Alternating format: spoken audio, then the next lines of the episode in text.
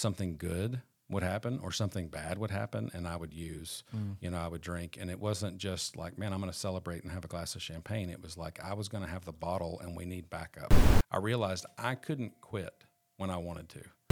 Last time I drank, he, he was very much involved and um, I was slurring my words and, um, and he ran and told Ashley and he said, Mom, something's wrong with dad. Quote, I am more powerful than the combined armies of the world. I have destroyed more men than all the wars of all the nations. I have caused millions of accidents and wrecked more homes than all the floods, tornadoes, and hurricanes put together. I am the world's slickest thief. I steal billions of dollars. I find my victims among the rich and the poor alike. I am relentless. I am insidious unpredictable. I bring sickness, poverty, and death. I give nothing and I take all. I am your worst enemy. I am alcohol. Author unknown. The Bible says in Ephesians 5:18, "Don't be drunk with wine because that will ruin your life. Instead, be filled with the Holy Spirit." How has alcohol impacted your life? Is it possible to break out of an alcoholic lifestyle and to change the destructive path it leads to? Is it possible to receive healing from the wreckage of alcohol abuse? These are the questions that I want to ask our guest today as he shares his life change story with us. I'm Eric Hutchinson. Welcome to the If Nothing Changes podcast. I'm excited to talk with my friend today, so let's get into it, shall we? Hey, friend, so why don't you introduce yourself? Yeah, my name is Russell King. I'm a Christ follower, husband, father, and real estate agent slash broker in Northwest Arkansas. So, hey, Russell, welcome. Amen. Why don't you give us some background, kind sure. of where you grew up? Tell us about your family and maybe some of the relationships with your family, if you have any brothers or sisters yeah, and, and, that yeah. sort of thing. Yeah, I grew up in uh, the River Valley down in Fort Smith, and uh, I'm the youngest of three boys. Uh, and I'm I'm quite a bit younger. My oldest brother is ten years older than me. My middle brother is seven years older than me. So I was a, a happy accident and the baby, you know, that they all kind of looked after. So, uh, but yeah, I grew up there and um, grew up in a. Um, my mom and dad are strong, faithful uh, believers. I'm, I'm, a Christ follower, like I said, and um, uh, we grew up in church, uh, uh, you know, every Wednesday, every Sunday night, and all that. And so I was I was a believer pretty early in, in life. I think I I felt that tug on my heart and and just kind of felt convicted of you know what where should I go and what should I do and all those. So I had a lot of questions early. Um, so yeah. So let me ask you this: Do you, as you are an adult now, do you recognize that there were some dysfunctions in your family at all? I mean, did maybe even in the relationships? I mean, was there any either dysfunctions or abuse or anything that you can recognize now that maybe you didn't recognize whenever yeah. you were a child? Man, for sure. I think. Um, you know, as an adult, I've gone kind of on a deep dive into my family of origin and trying to just understand where I came from and all that, my identity. I really struggled with my identity uh, for a long time. But yeah, um, I think the biggest kind of dysfunction was was really, and, and my mom and dad are my heroes, you know. Um, and it, here's a funny story too about about my dad. So I didn't know either one of my granddads. They both passed before I was born, and so you know I'd often ask my dad, especially, and say, "Hey, you know, what was my granddad like?" And he said, you know, he was he was a strong, um, you know, believer, but he he was just he was one of those guys. And my dad's story says. Um, when you were born, he told you he loved you, and if he ever changed his mind, he'd let you know. You know, and so comparative to that, my my dad did leaps and bounds better. You know, as a as a father figure to recognize, but uh, you know the the narrative that came out of that, at least that I told myself, was um, I have it within me to just get better and and do better. Uh, don't feel bad. Don't don't waste time uh, feeling any negative thoughts. So sadness, uh, being mad about stuff or angry. I just didn't feel like I had the space to feel any of that. Right. And so I just chose to numb it out. I just I found early in life ways to just not feel those things. Right. Uh, and I felt like that was you know kind of what was modeled uh, you know, in my home life for sure. So I didn't. I, there was one time that I remember uh, my mom and dad arguing, and uh, we had that kind of the staircase where I was kind of hiding and they couldn't see me while they were arguing, you know. And um, and afterwards, mom tucked me in, and I was like, "Hey, are are y'all getting a divorce?" You know, like I, I, them arguing was so foreign to me that I thought this must be huge, you know. And of course, she was like, "No, we're not. You know, it's normal marriage." But I, I had no clue. It was like, oh gosh, like uh, my takeaway was always like, don't confront. Yeah. So you mentioned identity earlier mm. and that you struggled with that. So what did the, you know, witnessing your mom, your dad, your brothers and so forth. So what did that tell you about who Russell is and yeah. that narration? Mm. What did you feel about yourself and, you know, how did you how did you deal with that? Yeah. Um, I think I think when you you know you find out so part of part of my story is that uh, you know we all say that kind of Kevin prayed me into existence. You know, at bedtime prayers at night, Kevin would pray for little brother, and my mom and dad would look at each other and kind of go, "No, you know, we don't need another one," you know, or whatever. But you know what I think, and and by no means do my parents mean anything against that. But I think it was like, oh well, I wasn't on purpose. Mm-hmm. You know, it was just that that narrative, and I, I think for me, it's one of those, just those small, you know, creak or opening of a door where Satan goes, see, you weren't even supposed to be here, you know, and, and I think our, our identity kind of twists that. I think, um, you know, the, the one little thing that comes out of that, I know, like my self narrative is that the free floating toxic guilt and underlying sense that I'm just not a good person. So when did alcohol first enter your life? I mean, did you witness you know family members um, participating in that or it was just an experiment that you did with uh, your friends i mean when did that yeah. start becoming a regular thing in your life mm. there was a couple of guys that i would walk to school with in, in sixth grade and seventh grade and eighth grade and um, you know one of them had gotten some some type of alcohol like a soda you know flavored like really light kind of alcohol but you know we we drank it and i remember feeling that buzz feeling and that was kind of something that I chased for the next couple of years. Um, I I dropped a drawer, totally innocent. Uh, I had dropped a drawer getting ready for for school or church one day, and the drawer had fell on my big toe. We had hardwood floors, and so it, it broke my toe. And so we went to the emergency room, and they just you know put a put a, a tape around it, but they gave me you know pain medication, and that was another instant like wow, um, that feels really good. You know that's uh, and so those it was kind of a constant for several years out of just total innocent um, activities, you know, uh, or just like I said earlier, like you know, just curiosity of like what does that taste like and what does that right. feel like, and uh, but but once I hit high school, it was, uh, know, I was a I was a sports, you know, I played all the sports and uh, was considered a jock, I guess, and and uh, so there was lots of drinking and parties and and stuff like that, and so I spent a lot of time, you know, drinking on the weekends and and feeling that shame and guilt, and it became such a cycle.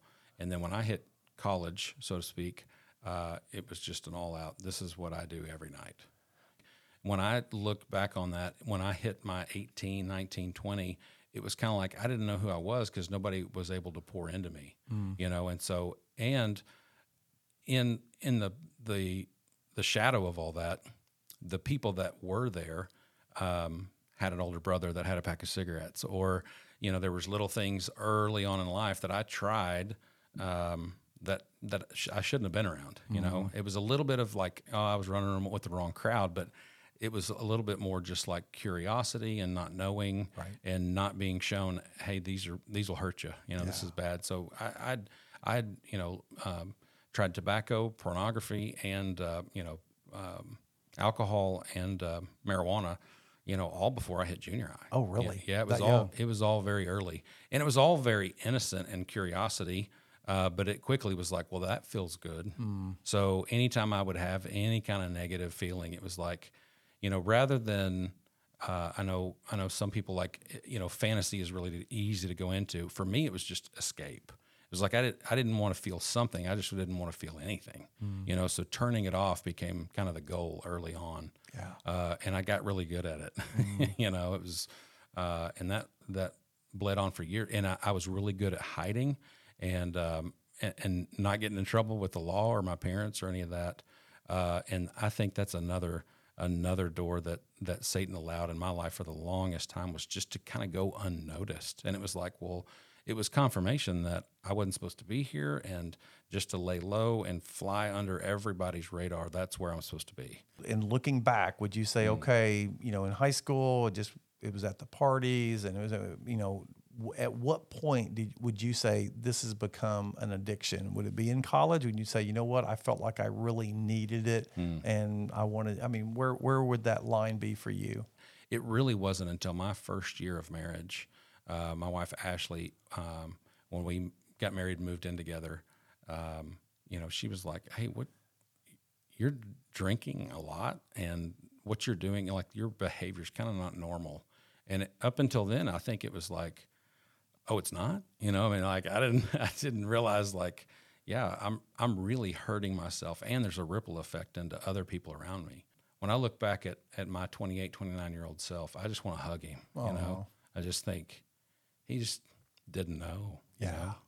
he needed love and you know acceptance. It's just you know, it's just one of those things that uh, I mean, I just know there's there's people out there that that are still struggling with that, you know, or just coming into some of those seasons. And so, the way I kind of see it was this kind of a process of just curiosity, uh, and then there was there was just using, then there was abusing, and then there was just a right out addiction, and that that didn't really come out of until my marriage. I- So some people feel like that they take one drink. I mean, I've heard some people say, Yeah. I took one drink and I was hooked. I was, you know, addicted.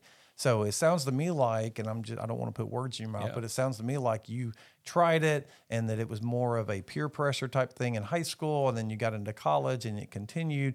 But uh, was there, were you using it as a medication uh, at some point and then it just became that you were, you became addicted because of the, the way it made you feel? Yeah, I mean, um, so I tend to uh, Alcoholics Anonymous, and one of the things that it says in the in the blue book is what people call it. Uh, it says we we drank alcohol because we liked how it made us feel. You know, it was just that simple. And then it got to where it was my I was using it as total medica- self medication, uh, and that really, I think it was the using and abusing until we got married. In our first year of marriage, I think it was an addiction, and uh, so I, I dabbled in, in other drugs and stuff, but um, alcohol was we had we had moved from uh, when we got married we we moved to Northwest Arkansas, so um, and I didn't have any drug connections, and so it was all of it was just alcohol, and it was very easy to get, um, and it was it was pretty easy to hide. Um, the amount at least that I was that I was using and that's where that real addiction came. And then it was still you know the, another 10 12 years of of realizing I don't have a grip on this. I and and there was a kind of a, an internal dream of well I just need to get back to where I can control the amount. There was just this I just need to justify my right to use. And I think most alcoholics um, there comes this time where it's like I can't talk about alcohol or I can't not have a drink in front of everybody else because somebody will know something's up. And that was very much me. If we were at a party, it was like I can't be here if I'm not supposed to drink. But what's interesting is like nobody nobody cares. You know, when when it's like now I'm like, hey, no, if somebody offers me a you know a beverage, I'm like, no, I'm good, and they're like, okay, you know, nobody cares whether you drink or not. But for me, it was like, how how could I go on tonight without drinking? Yeah, and that was a that was a big thing, and that was, um, which continued into relapse. You know, I, I had lots. I mean, I I kind of coined the phrase, you know, relapse king, because man, I just I would put it down uh, and white knuckle it, as a lot of people, just as as strong as I could. I wouldn't drink. I wouldn't drink. I wouldn't drink. Something good would happen or something bad would happen, and I would use. Mm. You know, I would drink, and it wasn't just like, man, I'm going to celebrate and have a glass of champagne. It was like I was going to have the bottle, and we need backups. So there was some medication, and it was kind of like, mm. okay, I'm feeling pain or hurt, and I just want to put the pain away, and I don't want to think about it. I want to mm. escape, and so it became that way. So you mentioned your wife um, mm-hmm. saying earlier to you that that hey, I think there the amount that you're drinking is too much. So when tell me what age were you when you got married and how many years it was before she started noticing that oh it's more than just a casual drink here and there. Yeah, I, we got married when I was 29, and I think on our honeymoon, she noticed it was too much. So very Yeah. early then. Yeah, very early. Wow. And and more than that, it was uh, we couldn't talk about hard things. I Mm. just I had a defense up if she was like, "Hey, we need to pay this bill and we need to find the money." It was like, "Oh, I can't talk about it." And, and so she was very much like, "Why why is why can't we even talk about we need to pay rent, we need to make our house payment, we need to do these normal things like everybody else does." For me, I heard, uh, "You don't make enough money." you need to go work harder and do all these other things. And if we don't get money in the door, and she meant nothing by, hey, we need to pay, pay our bills. You know, obviously we that's normal. Uh, but for me, it was like Russell's not good enough. You know, uh, Russell, you're fundamentally fundamentally a bad person, and so uh, you're not even supposed to be here. Remember, Right. You know, so that was that was um, very early on, very early on in our marriage. So how long did it take before you said, "Okay, you're right, I need to get help," and you you started seeking that? Yeah, I th- I think really it was that probably our sixth, maybe eighth month of our marriage. I'm sorry, it was probably uh, after our first year, probably another another six months. So a year and a half into our marriage, uh, we had started to seek help, and we went into a, a season of probably a year or two where it was like this this life is easier, uh, but I still didn't deal with any of my fundamental problems, my identity and who I was, I still didn't know. I, I was making wiser decisions, uh, but anytime something hard would come up, I wouldn't know how to deal with that. I still my my escape was still my my easy button, if Right. you will. Yeah. So did you believe? Did Russell believe that you had a problem, or I mean, so your wife noticed, and she was like, "So did you make the decision to get help and go to AA or whatever? Mm. Did you make that decision because of your wife's pressure?" Because she was like, "Hey, you need to get help. I see this," and you're like, "Okay, to make her happy, I'm going to do this." I mean, were you in, you know, recovery to appease your wife, or was it for Russell at that time? Yeah, I, it was a little bit of both, but I th- I think underneath I was lying to myself, saying I really just need to get to where I can control the amount. Yeah, and there were there were arguments and there were uh, moments where it was like if she would just get off my back, you know. So so I think underneath all of it was I didn't really want to quit. I wanted things to get better, uh, but I still thought that self medication was still going to help me in the future. So I need to f- continue to find a way to keep using. Yeah. You know, whenever I want to. And part of that too, I think, was the illusion of control to say, I still want to control this thing. Um, I don't want my wife to tell me what I can and can't do. Uh, so, uh, underneath, I think that's where it came back to. I really want to take this thing back. I I still have control over this. It's okay if uh, she will just deal with her life, you know, or whatever. Yeah, it was it was very easy for me to shift the blame, uh, but it, it got to where several years later, after we had kind of started the process, with us, that I realized I couldn't quit when I wanted to. That was the kind of the bottom drawer, if Yeah. you will. Yeah, Yeah. where it was like, I wow, I really can't do this. You know, So when was that? How long was that before you you finally realized that? Well, um, there was a couple of times like um, you've heard my story and the fact that I was at a you know local um, behavioral health and uh, I was I found a blue AA book. But uh, you know, I opened it up and it was in Spanish, you know, and it was like, oh boy. So yeah, and that was another kind of moment where it was like, this is, see, you, you don't you don't get help even if you ask for it. You know, you don't matter enough to even you know have your higher power or have God or anybody else help you. And so I think I continued uh, until uh, I showed up at, at a uh, recovery meeting uh, intoxicated, and my sponsor at the time said, "Listen, we we've got to do something. You've got to go bigger. You know, uh, one kind of thought process and and understanding with recovery is like if if your level of recovery is not working, you need a deeper level of recovery. You know, a little what what's one more layer of accountability? And so for me, it was actually rehab. Okay. And and rehab was uh, for me it was it was just a 30 day process and um, some some people go 45 90 days. Some people go for a year or more whatever. Uh, but for me it was really good. And i had um, uh, have you ever heard of onsite? So it's uh, if you look it up it's a it's a behavioral health um, place. They have locations. They do a lot of stuff online. Uh, but i had during COVID, I had, I had bought one of their like six week programs and I'd gone through, and part of that was to like understanding, unpacking your identity. And I, so through that and Celebrate Recovery and AA, I was, I was starting to understand like, oh, this is, this is not something I'm dealing with today. This is backed up baggage for years and years and years and stuff I've never dealt with. And I really kind of need to go back to the beginning and that really helped me. So when I got to rehab, it was like I've already heard all the twelve step stuff. I know how to apply that, um, but I didn't know how to take it to the very beginning. Right. You know, one of the pro- one of the steps is to go into inventory, and that really helped me to to back up and say not not just here's all the bad things I've done in my life, but to understand like this is who I am and because of these events, and that's okay.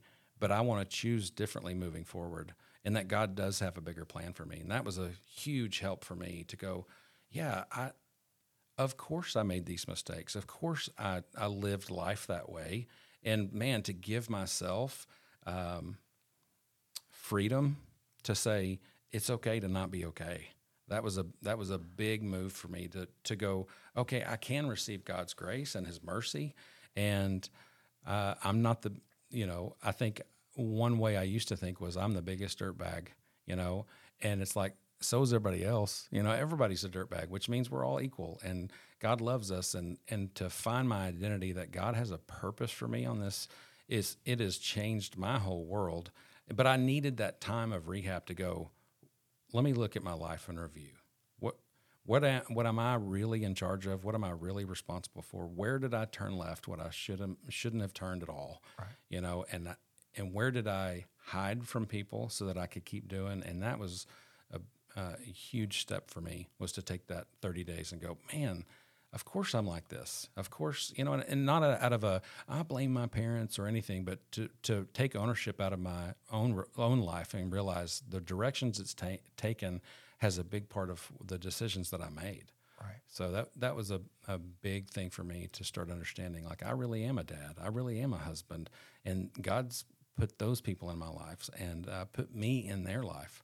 Uh, and that's been a big, big thing for me. So, so I'm going to ask you a personal question. Yeah. So how long have you been sober? Yeah, two years. So two years. So what? So you've had you had multiple relapses, and Yeah. then two years ago, what happened? What what what what was different about the Mm. last two years that didn't happen before? Yeah. So um, a couple of years ago, um,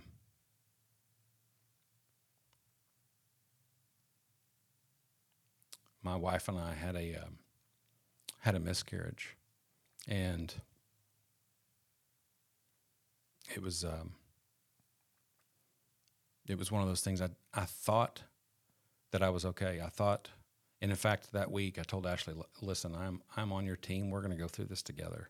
In fact, I told her that Friday morning, and sometime Friday afternoon,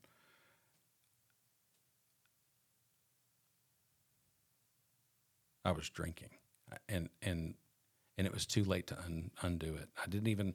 I don't remember thinking I'm going to go, you know, drink. I'm going to. It was not a process. I looked up and uh, and it was already too late. And um, out of our daily and weekly habits, I went to a recovery meeting and I was I was intoxicated. And out of that night, that was the that was the thing of like, you're not okay, and it's okay for you not to be. Now now will you accept help? You know, will, will you take the time that's needed to go to go work on yourself? And I think I was I needed to be forced to that place. And I, I look back so many times um, early on, my parents were like, "What can can we take you to rehab?" And and they didn't know. they didn't know how to help, you know. Uh, and I think that's that's what happens with a lot of families. It's like we really want to help him or her, and we just don't know how. And for me, I think it was realizing I've got to do some work on myself. I've got to go back and unpack and and not necessarily do anything about it, but just realize where am I at? Where what is really going on, and where is my reality? And this, and and that was a good reflection to for me to pack, you know, unpack and recognize. And so that was the thing of like I I don't know how to be okay, and um, out of that, I, now I talk about like, man, I, I'm mad today. you know, and it's okay to be mad today. Absolutely. And uh, and to but but to instead of holding all of that in, now it's a process of like, man, let me call a brother, let me call my wife, and just go, man, I just feel frustrated today about whatever whatever's going on, and I can be open and honest about the reality of whatever's going on because I think I would just pack all that away and just stuff it down and stuff it inside when really it just it just needed a little valve, you know, of release. And uh, one of the things I do now is um, there's a um, a third party app that is um, it's like a tenth step, like kind of a, a little bit of emotional uh, check in app, and it reminds me like, hey, how am I feeling? And and the questions I typically ask is, how am I, body, mind, and spirit? You know, and so physically, have I done any kind of exercise? Mentally, if you know, am I am I working my brain? And then spiritually, am I practicing? You know, a little bit of what I preach. Um, and and most of the time, I can go, yeah, that's that's not being worked. Or um, I kind of take my temperature morning and night, and that's a huge help to go, man. Uh, what what am I doing with my spiritual life? And that's that's been a big help for me to change, uh, really my my direction and my trajectory. You know. So, do you talk to your kids about your struggles, I and do, they know yeah. about your Mm. past? Man.